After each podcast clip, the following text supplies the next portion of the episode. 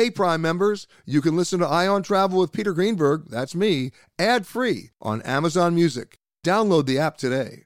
This spring, if you'd rather spend time enjoying your lawn instead of trying to keep it alive, there's good news. TruGreen is the easiest and most affordable way to get a beautiful lawn. All you have to do is water and mow, and they'll do the rest weed control, fertilization, aeration, and even some things you might not even think of. They'll do all of it, while you can do literally anything else. With TruGreen, you can have your lawn looking as good as a putting green. That's not hyperbole. TruGreen is the official lawn care treatment provider of the PGA Tour. TruGreen offers a satisfaction guarantee, and they have a verified best price promise, which guarantees you the lowest price with no compromise on quality. You do you. Let TruGreen do your lawn care. Visit truegreen.com to get the best lawn at the best price with the best people guaranteed. Angie's list is now Angi, and we've heard a lot of theories about why. I thought it was an eco move. Fewer words, less paper.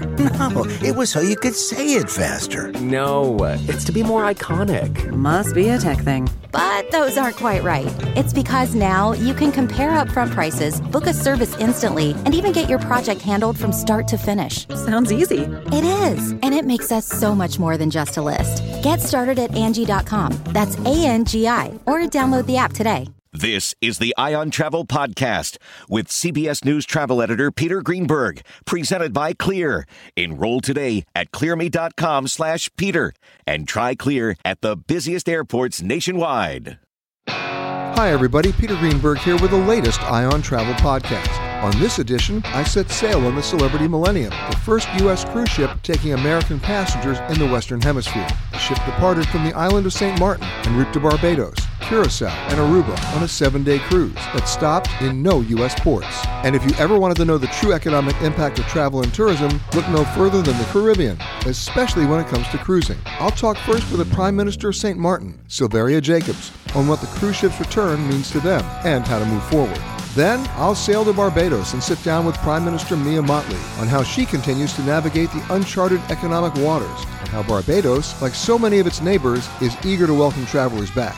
And then the total cruise ship impact. Editor in chief of CruiseCritic.com, Colleen McDaniel, on the return of the cruise lines and what it might mean to you. First up, the Prime Minister of St. Martin, Silveria Jacobs. Looking to instantly upgrade your Mother's Day gift from typical to meaningful? Shop Etsy. Get up to 30% off well crafted and personalized gifts from participating shops until May 12th. This year, embrace your creative side. You know, the side your mom gave you, and shop Etsy for custom jewelry, style pieces, home decor, and extra special items she'll adore. Need something original and affordable for Mother's Day? Etsy has it. Shop until May 12th for up to 30% off gifts for mom. Terms apply. I'm pleased to welcome to the show someone who knows a little bit about why this ship is sailing and where it's going and where it's coming back to, the Honorable Prime Minister of St. Martin, Silveria Jacobs. Thank you, Ma- Madam Prime Minister. Thank you for having me. It's a pleasure for me to be here. You know, when I do all of the stories that I do around the world about travel and tourism, I suppose St. Martin is a perfect example, uh, uh, uh, uh, in fact, the penultimate example of the impact of travel and tourism on an economy. Uh, it's, it, it is your biggest GDP when you think about it. Yes, indeed. St. Martin has been 100% or at least 90% reliant upon tourism, uh, both cruise and air travel. And of course, we've been hard hit uh, economically by the downturn. Give me an example of what life was before with cruises in, into St. Martin. Well, I must say St. Martin was a, a hub. Um, we have a pretty good um, port here whereby we can house up to eight ships at a time, mega ships, and it's been quite busy. So our uh, front and back street vendors are quite reliant upon it. We also have stores and others right here at the port. Literally, when the ship comes in, the ship comes in. Yes, definitely. And um, many people rely on that, including taxis and tour operators. And um, we have been diversifying the tours actually and making it even more attractive. So many people have been impacted by the lack of cruising over the past year. And isn't it ironic that back in February of 2020, the one word that was being used all around the world as topic A to discuss was over tourism? well, I guess we uh, got a check on that over the past year. Right, but then again, I guess society and, and the, the, world as, as, a whole got a chance for a do over. You got a chance to reset, refigure it out, remanage it, mm-hmm. and plan better. So, What were the lessons that you learned during the 15 months of the, of the height of the pandemic that you're able to apply now going forward? Well, definitely, um, we learned that definitely discipline is key. We have to do what's right for the country if we want to be economically sustainable, uh, ensuring that all our people have a way to make a living, um, even those that are reliant on tourism, and actually looking at ways to diversify. So we've um, a lot of people use this downturn to train in an area of their passion that they never even knew that they, do. even knew Yeah. they had. You know, you're not reliant anymore on somebody else ensuring your survivability. So we offered a lot of training programs, and so um, I think there was a resurgence resurgence of the importance of education and training and following your goals and your passion. From a GDP point of view, you know, the WTTC always says travel and tourism, this is before the pandemic, travel and tourism is one out of every 10 jobs, one out of every five new jobs. Does that kind of trickle down here as well? Oh, definitely that does because, as I mentioned, um, not only is it our bars, restaurants, and shops, um, the, the taxi drivers, the tour bus operators, and tours. It's it's just basically what we are. We're a destination, and that's where we have a lot of hotels as well. But the cruises give you an opportunity for that quick visit that could roll over into a stayover at some later point. Well, we'll get to home porting in a second, but the idea is someone visits St. Martin for the first time by cruise ship, that's their appetizer. Right, right, definitely. And we uh, that's a, that turnover into a return visitor is what we actually look forward to when we get our cruise uh, visitors. Now, I've got to ask the devil's advocate question, which goes back to uh, countries like Italy and Venice, uh, Bermuda as well, where way before the pandemic, they were instituting cruise ship moratorium, if you will, you know, trying to limit the number of cruise ships in a port on any one day, because in those particular destinations, it was having a negative impact on your own resources. Right, and we definitely would want to have that as well. We're tiny, um, 37 square miles, 16 on our Dutch side. Uh, we want to make sure that life can still continue for the people who live here year round. So definitely managing our numbers and ensuring that there are enough attractions that they can visit. Having 37 beaches is not just enough. We must ensure that we have more to do and manage our numbers for it to be sustainable. So let's talk about that. How are you managing those numbers now moving forward? Well, definitely, we're just starting back, and it's way lower than what we're used to. So that gives us a great opportunity to assess what is max, what is what is viable, and also to have our vendors in the shopping districts because that's a big draw also for a tourist to diversify so that it's not you know all of the same, uh, not the same that you would see in another destination as well. And you're working with the cruise lines as well. Uh, You, there's a Caribbean task force. Yes, yes. Um, our Minister of TEATT is a part of that and has actually been chairing the cruise um, committee. And what did you learn from that? Because in the in the old days, by the way, that was a year and a half ago. Mm-hmm. Uh, in the old days, the cruise lines almost dictated to the region versus vice versa. Now you're in a position of saying we better work together.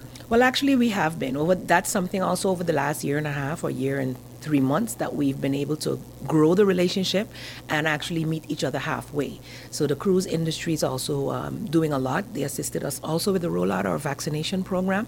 So I feel like we are on a position now that we can really uh, negotiate to ensure that there's training opportunities. Some of our, our, our residents are also getting the opportunity to work on cruises so they can explore the world and explore their own um, initiatives as well. So we have to just maintain, as a small island, that we are in working in the best interest of the people of St. Martin at all times. I mean, you are the smallest island in the world, shared by two countries, right? Yes, indeed. The, that Ne- makes the Netherlands and France. Well, not the Netherlands actually, because we are um, a sovereign um, part of the kingdom of the Netherlands. Excuse me.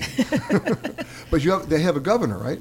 We do have a governor, but he governs, he co-governs with the elected officials. He's not above the elected officials. And you remind him of that every day. Oh well, we work well together. We work well together. He is a St. Martiner. I got you. He, he better be, right? so let's talk about home porting because every island in the Caribbean would want that for themselves because for all the obvious reasons. You start your trip there, you end your trip there. That allows people to explore the island before and after. But that never really was happening here until now. Right. So this has been on the uh, let's call it on the agenda of our, our tourist industry for quite a while. Of the you were lobbying for a long time. We've this. been lobbying for a long time. So that's why they say every crisis is an opportunity, and we did make very good use of that opportunity to get on board. We we were the island that was the most open to work with the cruises during the lockdown and um, do the, um, the debarkation, allowing them to fill up on oil and, and produce, etc. So we, Uh, we created a great relationship. And when I when I came to St. Martin before I got on the ship, I looked out in the water. I saw a lot of cruise ships hanging out out there. Right. So they always, since the lockdown, even though there were no cruises, they were coming back to our ports to be able to do whatever maintenance they needed or to be able to fill up on um, the um, what, what is that called? The oil and, and It's called provisioning. oil, yeah. Yeah, oil and provisioning, so um, gas, etc. So we still were able to make some money, even though it wasn't the usual. Exactly. So now, isn't it ironic that you get a chance to have a ship that's home ported here simply because of U.S. government regulations that weren't allowing them to sail from the U.S. and the cruise industry was, I mean, unbelievably positioned to say, we're the one industry that can actually move our assets. Right. They can literally say, see ya, and here you were. Yes, yes, definitely. And because of that great relationship that we have cultivated over the past few months, um, and those plans that we had on, on table all along, we were able to start that discussion also because of the minister's uh, vision to push that forward. So, what guarantees have you gotten that this is not just going to be a short term situation until everybody can return to Miami? Well, I don't think there's guarantees in anything in this industry, but I guess when people come to a position where you're being treated the way we treat people on St. Martin, um, I think they'll have a hard time moving it away. There's much to be gained from the agreement, and so I expect that we will make sure the experience is so great that they'll want to continue to keep it going. What is the port doing now differently than you did 15 months ago? Well, I can't speak for the port itself. It's uh, even though government entity, it's uh, completely independently run. But definitely, what they continue to do is be innovative and um, look for ways to make sure that we are making it because there's not just the cruise area, but there's also the cargo area, and that also sustained the port during the time of the lockdown because more was being shipped. But I believe that their vision to to grow this port, we do have some improvements to make, but we've been able to do a lot of that during the lockdown as well. And then, of course, there are the health protocols as well. Yes. So f- before I came to St. Martin, I had to fill out a number of different forms. I had to show that I'd been vaccinated. I had to have a COVID 19 test negative, thank God. And then, right? And then I could come. Right. Without quarantining. Right, and that's been one of the greatest things that we've done. After we were able to lock down, we were able to get our testing up and running. We got that EHAS where you had to fill in to come in and you're being monitored while you're here. And all the hotels also got on board that they had to make sure they had a quarantining and isolation spot on site for person in case they did get tested, as well as an insurance that um, tourists had to take because of our small size, not wanting to be overburdened by anyone. You know, it's, it's, it's interesting to note that it's not what people are talking about, it's what they're thinking about. And so many travelers who want to go somewhere are saying, I really want to go, but I don't want to get somewhere and get stuck and can't get home. And that's exactly why we have that insurance in place. Uh, with that insurance, you can be uh, medevaced out or be uh, also able to extend your stay beyond what you had planned for if necessary. But that's part of the reason why I think more people are coming to St. Martin, and we've seen our numbers, our arrival numbers, rise steadily since February. My thanks to Prime Minister Jacobs. Barbados is almost a textbook case of the tourism economy. The island nation also has enjoyed the highest number of repeat visitors in the Caribbean. But then the pandemic hit, and it threatened to devastate their economy. But Prime Minister Mia Mottley had a plan. Joining me now, the Honorable Prime Minister of Barbados, Mia Mottley. Madam Prime Minister, thanks for coming. Thank you very much for having me. Well, thank you for letting us dock. My pleasure. This is the first ship that has brought passengers for over a year. So that, um, and, and certainly the cruise ships that we've been dealing with since the beginning of 2020, most of them have been really just to allow people to transit Barbados to get back safely to their homes and their families. So today is a very, very special day for us, Peter. Let's talk about the economic impact here because Barbados, like so many countries in the Caribbean, your GDP is so dependent on travel and tourism. right.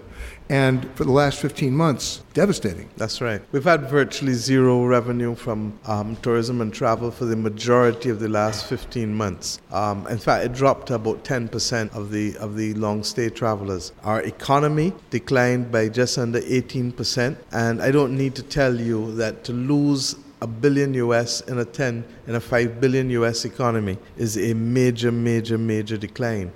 And it that's money you don't recoup. that's the point. And, it, and it's not just us, it is all of the tourism and travel dependent countries of the world and territories for that matter. Because you have a territory like Macau, their decline, I think, was in the vicinity of over 50%. Um, you have countries ranging from the Maldives right back down to Jamaica that was at 10, 11%, but most of us are in that 17 to 25% decline last year. Now, what does that mean? That reverses us, takes us back a decade in nominal terms. It almost challenges you to almost be a welfare state. That's the point. And, and we literally have had to put together funding to support people who are unemployed. Our unemployment social security scheme, um, our unemployment benefits run typically for six months. Um, that's over because this has been going now for 15 months.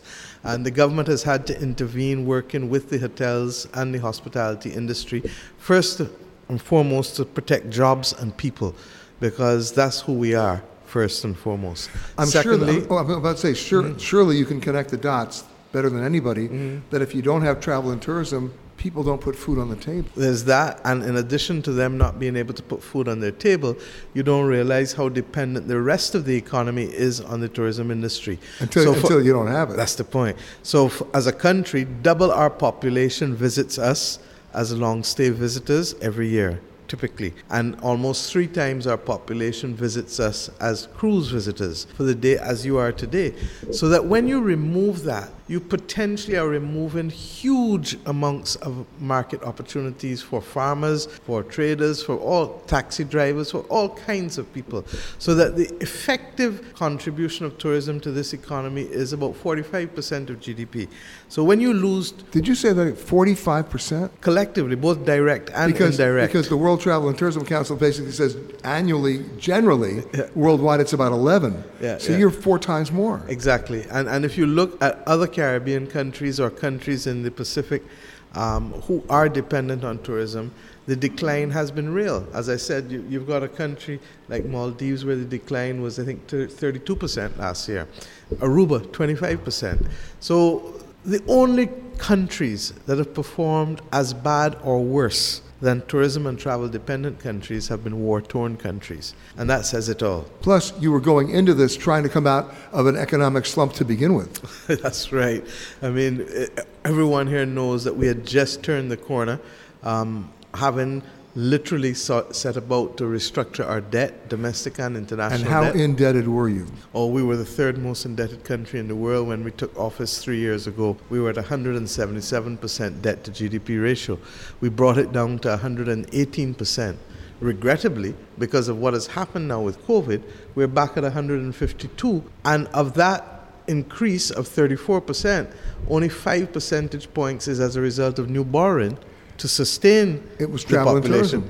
But most of it is because of the decline in economic activity. So that if your GDP drops from 10 billion to just over 8 billion, you're obviously going to have a higher debt to GDP ratio. You know, so it's not as a result of large amounts of new borrowing, but just simply the contraction of economic activity, which is almost warlike. So you got hit with a double whammy. Oh, absolutely. And then where where are we now? That we are in the middle of a hurricane season that has just started less than a week ago. So we're lucky because we're pretty much off the belt for the most part of, of the hurricane. Because you're further belt south.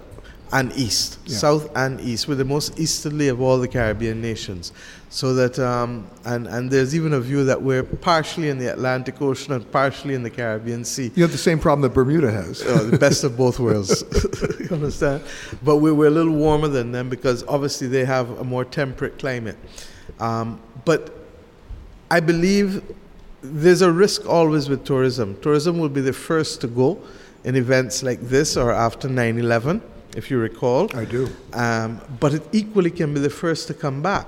And that's why we've been so adamant about getting it right for our population, first and foremost, with respect to the COVID protocols and with respect to the vaccinations. But regrettably, getting vaccines out there is like the wild, wild west. And, and we've been lucky. We have just about a third of our adult population fully vaccinated with both doses, and maybe about another 5 6% that have had at least one dose and are waiting for the second. Um, and as soon as we have access to more vaccines, I hope that we can start to get close to that, that, that herd immunity that everyone wants to see. The only problem is, is that once you're open and exposed, we really need vaccine equity globally because the risk is what? The mutations and the variants. Although what I'm seeing now, and I'm sure you're experiencing it looking at the globe, mm. is we've morphed from like just a public health issue into an economic one. Oh, without a doubt. And And then people are now looking at it not as the vaccination level of your country, but the vaccination level of the people who want to visit you. Exactly. And there's that, and because obviously of the exposure, but we also recognize that until as many people can have access to vaccines in our neighborhood, in our world, um, we're not going to see the kind of recovery globally, economically, that we want to. Having said that, um, there are people like you and others who were very passionate about wanting to cruise and who jumped back out there first on this first cruise in the Americas that has taken place in months. And, and I'm hopeful that if we can be faithful to the protocols and if we can get people who are vaccinated moving around who obviously have a much, much less chance of any kind of, um, of, of, of transmission than if you weren't, that we can begin to see an upward trajectory with respect to the number of visitors and with respect to what we're doing. What we did last year to try and offset some of it was to move away from the traditional short stay tourism. I remember. That's you right. almost got me to move down here. You, You see that? With, we can still get you to come. um, to the welcome stamp, which is intended for the young people call it digital nomads. I just call it people who recognize that they can ride this out in a warmer, safer, and nicer place. This episode is brought in part to you by Audible, your go to destination for thrilling audio entertainment. Whether you're looking for a hair raising experience to enjoy while you're on the move or eager to dive into sinister and shocking tales, Audible has an exclusive collection of thrillers from best selling authors that will keep you on the edge of your seat. Like James Patterson's first audio only thriller, The Coldest Case. Experience stories like never before, where every chilling detail is brought to life by captivating sound design. Plus, as an Audible member, choose one title a month to make yours forever. And now, new members can try Audible free for 30 days. Just visit audible.com slash WonderyPod or text WonderyPod to 500 500. That's audible.com slash WonderyPod or text WonderyPod to 500 500. So let's talk about the cruise industry itself, because you were very much a part of the of the, Yeah. of the task force. And I've always noticed, and of course it really came to fruition during this crisis, how much government doesn't understand about travel and tourism, mm-hmm. how much state legislatures in the United States don't understand, mm-hmm. how much they haven't been able to connect the dots. But but if you're an island nation dependent on travel and tourism, you have you can connect all the dots because they're, in your, they're in your face. you have to. So, what was your goal here in the, in the, in the, in the task force, and, and what are you still hoping to accomplish? Well, to begin with, we want to be able to have a different engagement with the industry, and in a very funny way, the pandemic has brought us closer together.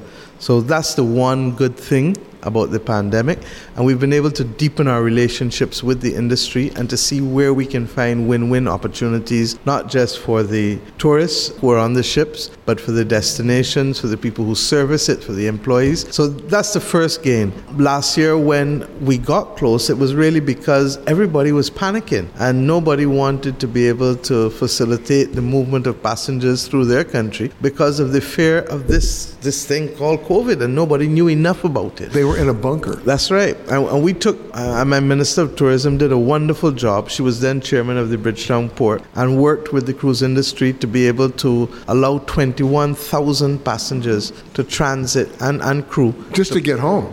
to move from our Bridgetown port to the airport. But of course, when you're dealing with a small island, you had to bring your population along with you because they want to know why are you exposing us to all of these people? And we've had to remind them that fundamentally, this crisis has taught us about being human and being the best person that we can be. And being the best person that we can be would cause us to remember the golden rule do unto others as you would have them do unto you. So it didn't change the definition of hospitality. No, it didn't. And, and in fact, what it did was to allow us to recognize that these people needed to get home, these people needed to be safe. And if we can make a difference in their lives, let's do it. And let's hope that they'll come back and visit us in the future and remember that this was the country that carried them through that passenger and bridge to safety. You know, let's talk historically because isn't it ironic that 15 or 16 months ago, the buzzword that was on the table, I'm sure you saw it, I'm sure you spoke it, was over tourism. It was how do you manage the growth? Yep. You know, we don't want to become another Venice, we don't become another Yep. Barcelona. Yep. Um, you know, there were ports in the Caribbean that would have as many as eight cruise ships in any one day, which was definitely uh, taxing their own resources. Yep. So, what have you learned from all of this so that you've been given an opportunity for a reset, in, a, in a sense? Everything in life is about balance. and in essence, that's what sustainable development is, is, is really about. And I believe that we can do and open up to persons, and I, I, don't even like the word tourists per se, because they're really visitors, and visitors ultimately become friends and partners.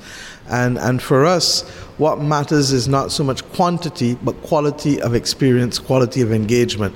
And Barbados has always had that kind of approach. So we don't quite have the mad numbers that others do in terms of that literally people running over you and you don't have any space left for your own population but not at that stage at all. Having said that, what we're wanting to do is to curate better the stories that we want to share with our visitors, the experiences that we want to share, and that rather than it being simply about sun and sea, we also want to let you know this is who we are, this is what we feel strongly about. So, this has given us a chance to reset to do do-over. That's right. Reset many of those stories, reset many of the ways in which we want to interact, um, rather than just having the large tour companies alone, which have a place and which are critical. But we need to create opportunities for those who feel outside of the loop. And therefore, we have a wonderful program called Barbados Alive, which allows our taxi drivers, who everyone who comes here are amazed at how much they learn just on that one journey with that taxi driver about our history, about our economy, about our people, about our culture, about our icons, Gary, Sir Gary Sobers and Rihanna and all of the others. Who was that? I didn't get that name. I don't think you know her, do you? Rihanna. I don't think you've ever heard about her. Never. Oh, okay. Robin Rihanna Fenty, of whom we're very, very proud. And if you know anything about cricket, we have the greatest all rounder that the world has ever seen in Sir Gary Sobers, plus a number of other great legends. And for those who like motor racing, we have a youngster coming up who just won, um, took first place in, in, in, in Monaco in one of the um, races below the Formula One, who's 17 years old, Zane Maloney. So that we have a number of people who feel that they can punch above their weight, and we've been able to share them with the world. But there's nothing quite like meeting Bajans in Barbados. You know, it's good when you meet them outside, but it's even more special when you can meet them here and we can talk as we hope to with you over roasted breadfruit or some saltfish and different things that we eat, and, and to give you that chance to experience some of the warmth. Um, because living on a small island is different. I mean, you have to learn some resilience, and of course, this crisis, along with the storms and the other things that we face, have taught us that. You know, one of the things you talk about, about you mentioned the cab drivers. My most genuine experiences Mm-hmm. have been engaging in the word that people have lost. Yep. They lost the art of the conversation. That's right. And when you start talking to people, it's not just the general managers of the hotel, it's the housekeeping staff, That's it's right. the maids, it's the drivers, it's the guy who's taking your luggage. Because I want to go see where they live. Yep. I want to go hang out in their neighborhoods Yep. and hear their stories. It's not about going just to a destination, with all due respect to American branded hotels, and sitting there and ordering a cheeseburger and thinking I'm experiencing the culture, because I'm not. Now, one of the things that I've said all along um, is that, look, our hospitality and our charm as Barbadian people is real and it's enduring. And what do I mean by that? We, we, we, we watch people, we interact with them, and we go for relationships, not transactions. So the fact that you're a tourist here for once isn't what we want. We want to build that relationship with you for the long haul. Now, what has it meant? That this country has had one of the highest repeat visitor factors of any country in the Americas, and consistently so. So I'll carry you, and you'll meet people who've been 30 times, 40 times, 50 times, 60 times. And you say, How can somebody looking so young like you be visiting Barbados 50 times? So that. It's the is ru- that? it's the rum. That's. That this is a place where rum was first from. So uh, I'm gonna tell you, if you watch and you come, be careful.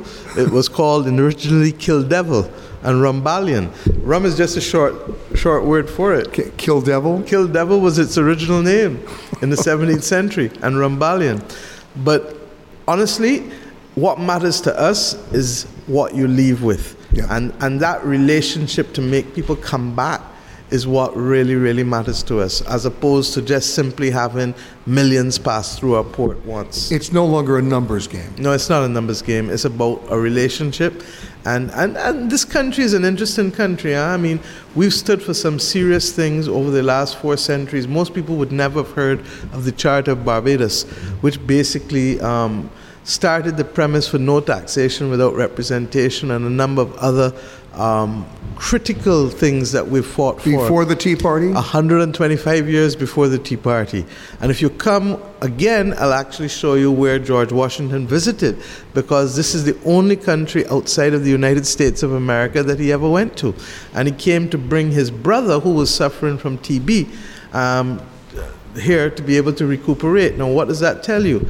That you can't get it any better when it comes to weather and climate you know and, and you're, you're, not promoting now are you? No i'm not. I'm just telling i just want to make sure I, am just telling you that when you leave us in a few hours what you're going to miss.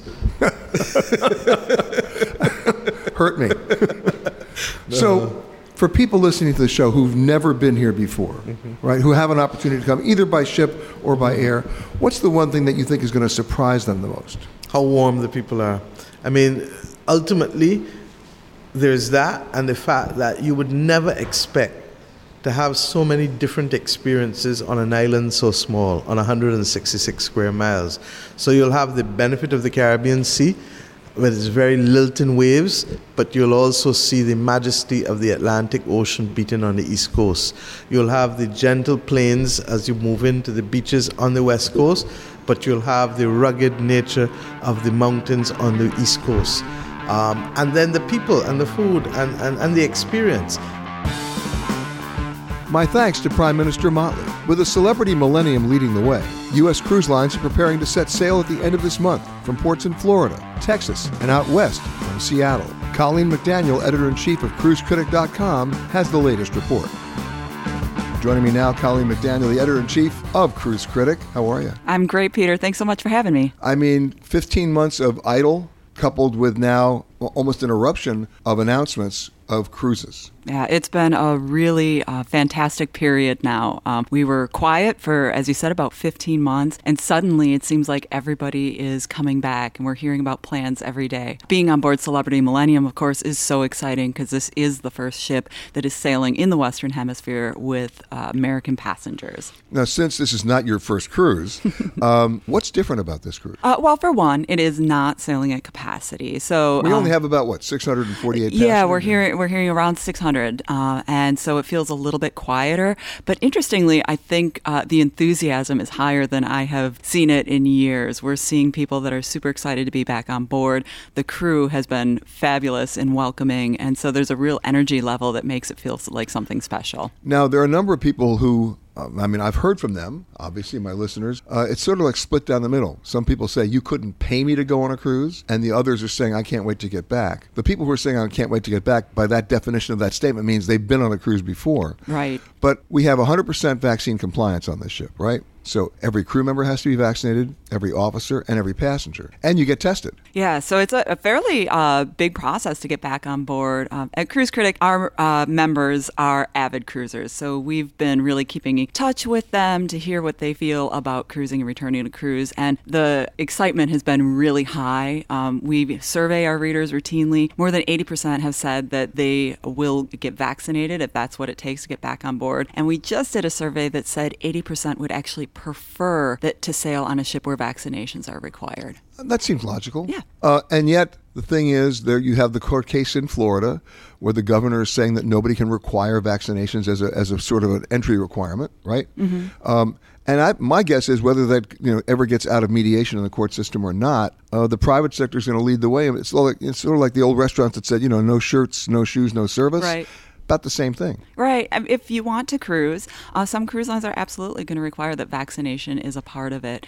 Um, whether that happens in Florida or not, that's still something that is being determined and tossed around. All right. So let's let's let's take this ship in particular. This is uh, a 21 year old ship. They've just refurbished it. Uh, it holds about 2,100 passengers. We're only going to sail right now with 648. Even if it goes full, it's still a relatively small ship by today's standards. Correct. So, what does Royal Caribbean, which is the parent company of Celebrity, do with some of their 6,000 passenger ships? Are they going to require vaccinations? Well, I think it's going to be a little bit of a mixed bag. We're going to see uh, some ships that are going to require vaccinations. I think others are going to uh, go the route of testing, which is another option through CDC. Or you um, look at it this way some ships will be fine, some ships will glow in the dark. you know, I mean, I, I can't see where they can actually differentiate that because people are going to go, I'm not comfortable being on a ship where like half the people are not wearing masks and they're not tested. Right. And well, they're not vaccinated. Yeah, and I think the rules are going to be different too. That that's what we've seen so far from CDC is they're they're giving guidance. If you're not on a vaccinated ship, the rules are a little bit different than they are for people who are on a vaccinated ship. I mean, you, you see here people are walking around, there's a bubble, there's a sense of confidence. And we're not wearing masks. We're not wearing masks. We're we are only, social distancing. We're only required to wear a mask getting on the ship and getting off the ship. That's right. That's right. And even last night in the theater, you know, you saw that there were people were separated, um, so there was social distancing there. Um, some people are opting to wear masks on board. Certainly, I've seen that, but I don't think that it well, is. well, the crew is. The crew is absolutely. Everybody in the yeah. crew is, and they are fully vaccinated. So it's just an extra layer of precaution. And how how often will you be tested on the ship? Because it's a seven day cruise. Right. So uh, we are going to have to be tested again before we return to the United States.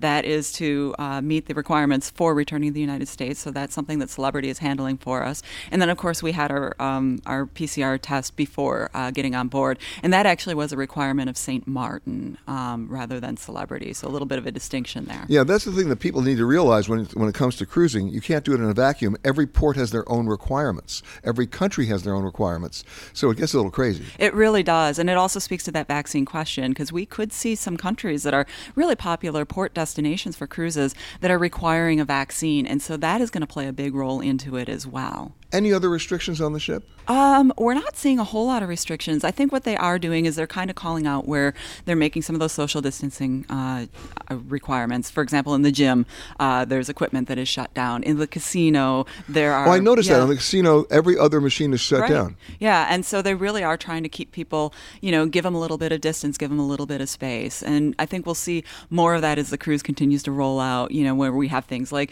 the tr- cruise trivia and games and that sort of thing, where we might notice a few changes. Uh, we're still able to have those experiences, but it might look a little bit different. And what about dining? Yeah, uh, so dining so far has been really, uh, really great. Um, it seems like they've been able to fill uh, the seats. Um, the tables have uh, have been separated, especially in that main dining room area. Okay, but I've got to ask the obvious cruise ship dining question: the buffet. Yeah. So um, this is something that you know in the beginning people I think were a little bit up in arms about is that buffet. Uh, they the buffet is a little bit different. It is now a served buffet rather than serve yourself. So they played it for you. They played it for you. You point, you ask for what you want, you, you say keep going or that's good. uh, on the buffet, you can't go just load up your plate by yourself. That's right. That's right. And uh, for a lot of people, that's going to be very depressing. I will say it's kind of nice. It makes me think twice about portions. um, and a side effect of that, actually, uh, we're hearing from the cruise lines, is that it's going to cut down on waste, uh, which is something I think you know has, has been a problem problem in buffet for in particular for a long time, where people sometimes their eyes are a little bit bigger than their stomachs. So this might help cut down on well, some you know, I I would like to do my impression of the cruise ship buffet. Okay, I'm just going to be standing there watching the line go by me, and every second person, I would look at them and go, "What were you thinking?" yeah, as the ship lists to the left. You know. but there's so much good stuff there. You want to try everything, right? Well, at least on the first day of the cruise. That's right. Yeah. You know, it's funny when when cruise ships sell these drinks packages right? And it's like, you know, whatever the dollar amount is, the first day of the cruise, don't go anywhere near the bar because everybody's saying, let's do this, you know? and then, of course, they wake up having a conversation with a porcelain telephone and going, what was I thinking? And then they become reasonable and responsible. Yeah, it's a uh, it's been really nice to be back on board, um, and Celebrity is offering it's always included, which is the first time I've experienced that. And which that, means which means that um, the line has gone a little bit more inclusive, uh, so it does include things like drinks and um, gratuities and that sort sort of thing. Yeah, I want to talk about gratuities. I think that's a great idea, as long as everybody's getting paid. Right. Right. I mean, I love the idea that I don't have to go to my wallet every time somebody gives me a drink because I know they're already getting taken care of. Right. Right. Yeah, and that that that's really um, you know part of. Uh, But you got to follow the money. Are they really getting it? Right. Well, and, and certainly the cruise lines have a, a system by which you know they're delivering uh, a portion of those gratuities to the, the staff, and, and they have that magic formula. Um, so, but you know, it's a, a lot of people will elect still to tip on top of that. Now, before the pandemic, every shipyard in the world was operating at 100% capacity. They were basically building ships of every size and pedigree. Uh, some of those shipyards got shut down as well, Yeah. uh, temporarily, some maybe even permanently. But there's still a lot of bo- boats and ships on the order book. So, what are you seeing coming out of the shipyards now? Yeah, so it's really exciting. There are still some really great ships that are coming. We've got brand new Disney ship coming next year, Disney Wish, which is going to be the first ship in more than a decade for Disney. We've got a couple of cool expedition ships coming uh, from cruise lines like Seabourn and from Viking as well. And Crystal. And Crystal. So we've got all these great ships that are on the horizon that are really going to offer something new and different uh, for cruise lines that we've gotten to know, know and love. Um, but we also, Virgin Voyages, Virgin Lady debuted last year, and no one really got to sail on her. So she's coming out this year, and uh, her sister ship is on its way. Okay, as I have to ask one question about the Virgin ship. Sure. When I read this, I went, "What? Do they are they really going to have a tattoo parlor They're on board?" really going to have a tattoo parlor at sea. Let me just think about this for a second. You're at sea, alcohol is involved, and there's a tattoo parlor. What could go wrong? it seems like a recipe for fun, Peter. Oh, you're, you're really sugarcoating this one. I mean, seriously, a tattoo parlor at sea? a tattoo parlor at sea, yeah. It's now, there's a big what was I thinking the next morning? well, you know, the the interesting thing is like they have a lot of um, tattoos that are already sort of templated, right? So you can choose from some of the ones you want at, ahead of time uh, before maybe your night gets long. Oh, you know, I always I always prefer to pre-order my tattoos. of course, of course, yeah, me too. but I mean, I, I cannot wait to see somebody have to si- sign a waiver saying you can't come back to the ship later on and say, "What was I thinking?" yeah, exactly. And when are they actually going to set sail? Uh, well, so they're going to debut uh, in the UK to start with now. So they're doing some round UK sailings coming up. And then eventually it is going to make its way over here and start sailing from Miami. Okay, now the last devil's advocate question. One of the reasons why we are on this ship right now is because the cruise lines decided to literally move their assets to home port ships and other ports outside the United States so that they wouldn't be under CDC control because the CDC was not moving fast enough to lift that no sail order. We've got that part. Now, the, coun- the countries that they're home porting in are excited, they're thrilled, there are all the ob- obvious economic benefits. The question is, how long will this continue once cruise ships are allowed to sail again from U.S. ports? Well, I think what we've seen is that the cruise lines have uh, done some short season stuff. It's a couple of months here in St. Martin, uh, in ports like Greece, and it, it certainly was a workaround really to, to help them get back going again. Um, but I think that they're going to stick with the plans that they have for a few months there, uh, and ultimately, you know, we are seeing some movement in the CDC after almost six months of, of quiet. Uh, and so I think we're going to start to see them moving ships uh, back into the U.S. My thanks to Colleen, to Prime Minister Mottley, and to Prime Minister Jacobs. And my thanks to you for listening to this Eye on Travel podcast. For more conversations with the world's leaders in travel, as well as answers to your travel questions, be sure to rate and review this podcast wherever you happen to listen to podcasts. And for all the breaking travel news, just log on to petergreenberg.com. Special thanks to our sponsors at Clear. Enroll in Clear at clearme.com slash Peter and zip through busy airports nationwide. If you like Eye on Travel with Peter Greenberg, you can listen early and ad-free right now by joining Wondery Plus in the Wondery app or on Apple Podcasts. Prime members can listen ad-free on Amazon Music. Before you go, tell us about yourself by filling out a short survey at wondery.com/survey. Hi, this is Jill Schlesinger, CBS News business analyst, certified financial planner, and host of the Money Watch podcast. This is the show where your money is not scary and it's not boring. It is a show that's all about you. It's your questions that make it possible for me to provide unconventional and entertaining insights on your money and maybe more importantly, on your life. I'm going to be your financial coach, someone who brings common sense and an insider's perspective on how to manage your money and your emotions. And I promise we are going to have a little bit of fun along the way. Have a question from retirement to career changes to college funding? Just send us an email at askjill at jillonmoney.com. Follow Money Watch wherever you get your podcasts. You can listen ad-free on the Amazon Music or Wondery app. Catch every episode of 60 Minutes, America's most watched news magazine show, as a podcast. Hear in depth investigations across politics, news, and entertainment on your schedule. Listen to 60 Minutes ad free on Wondery Plus.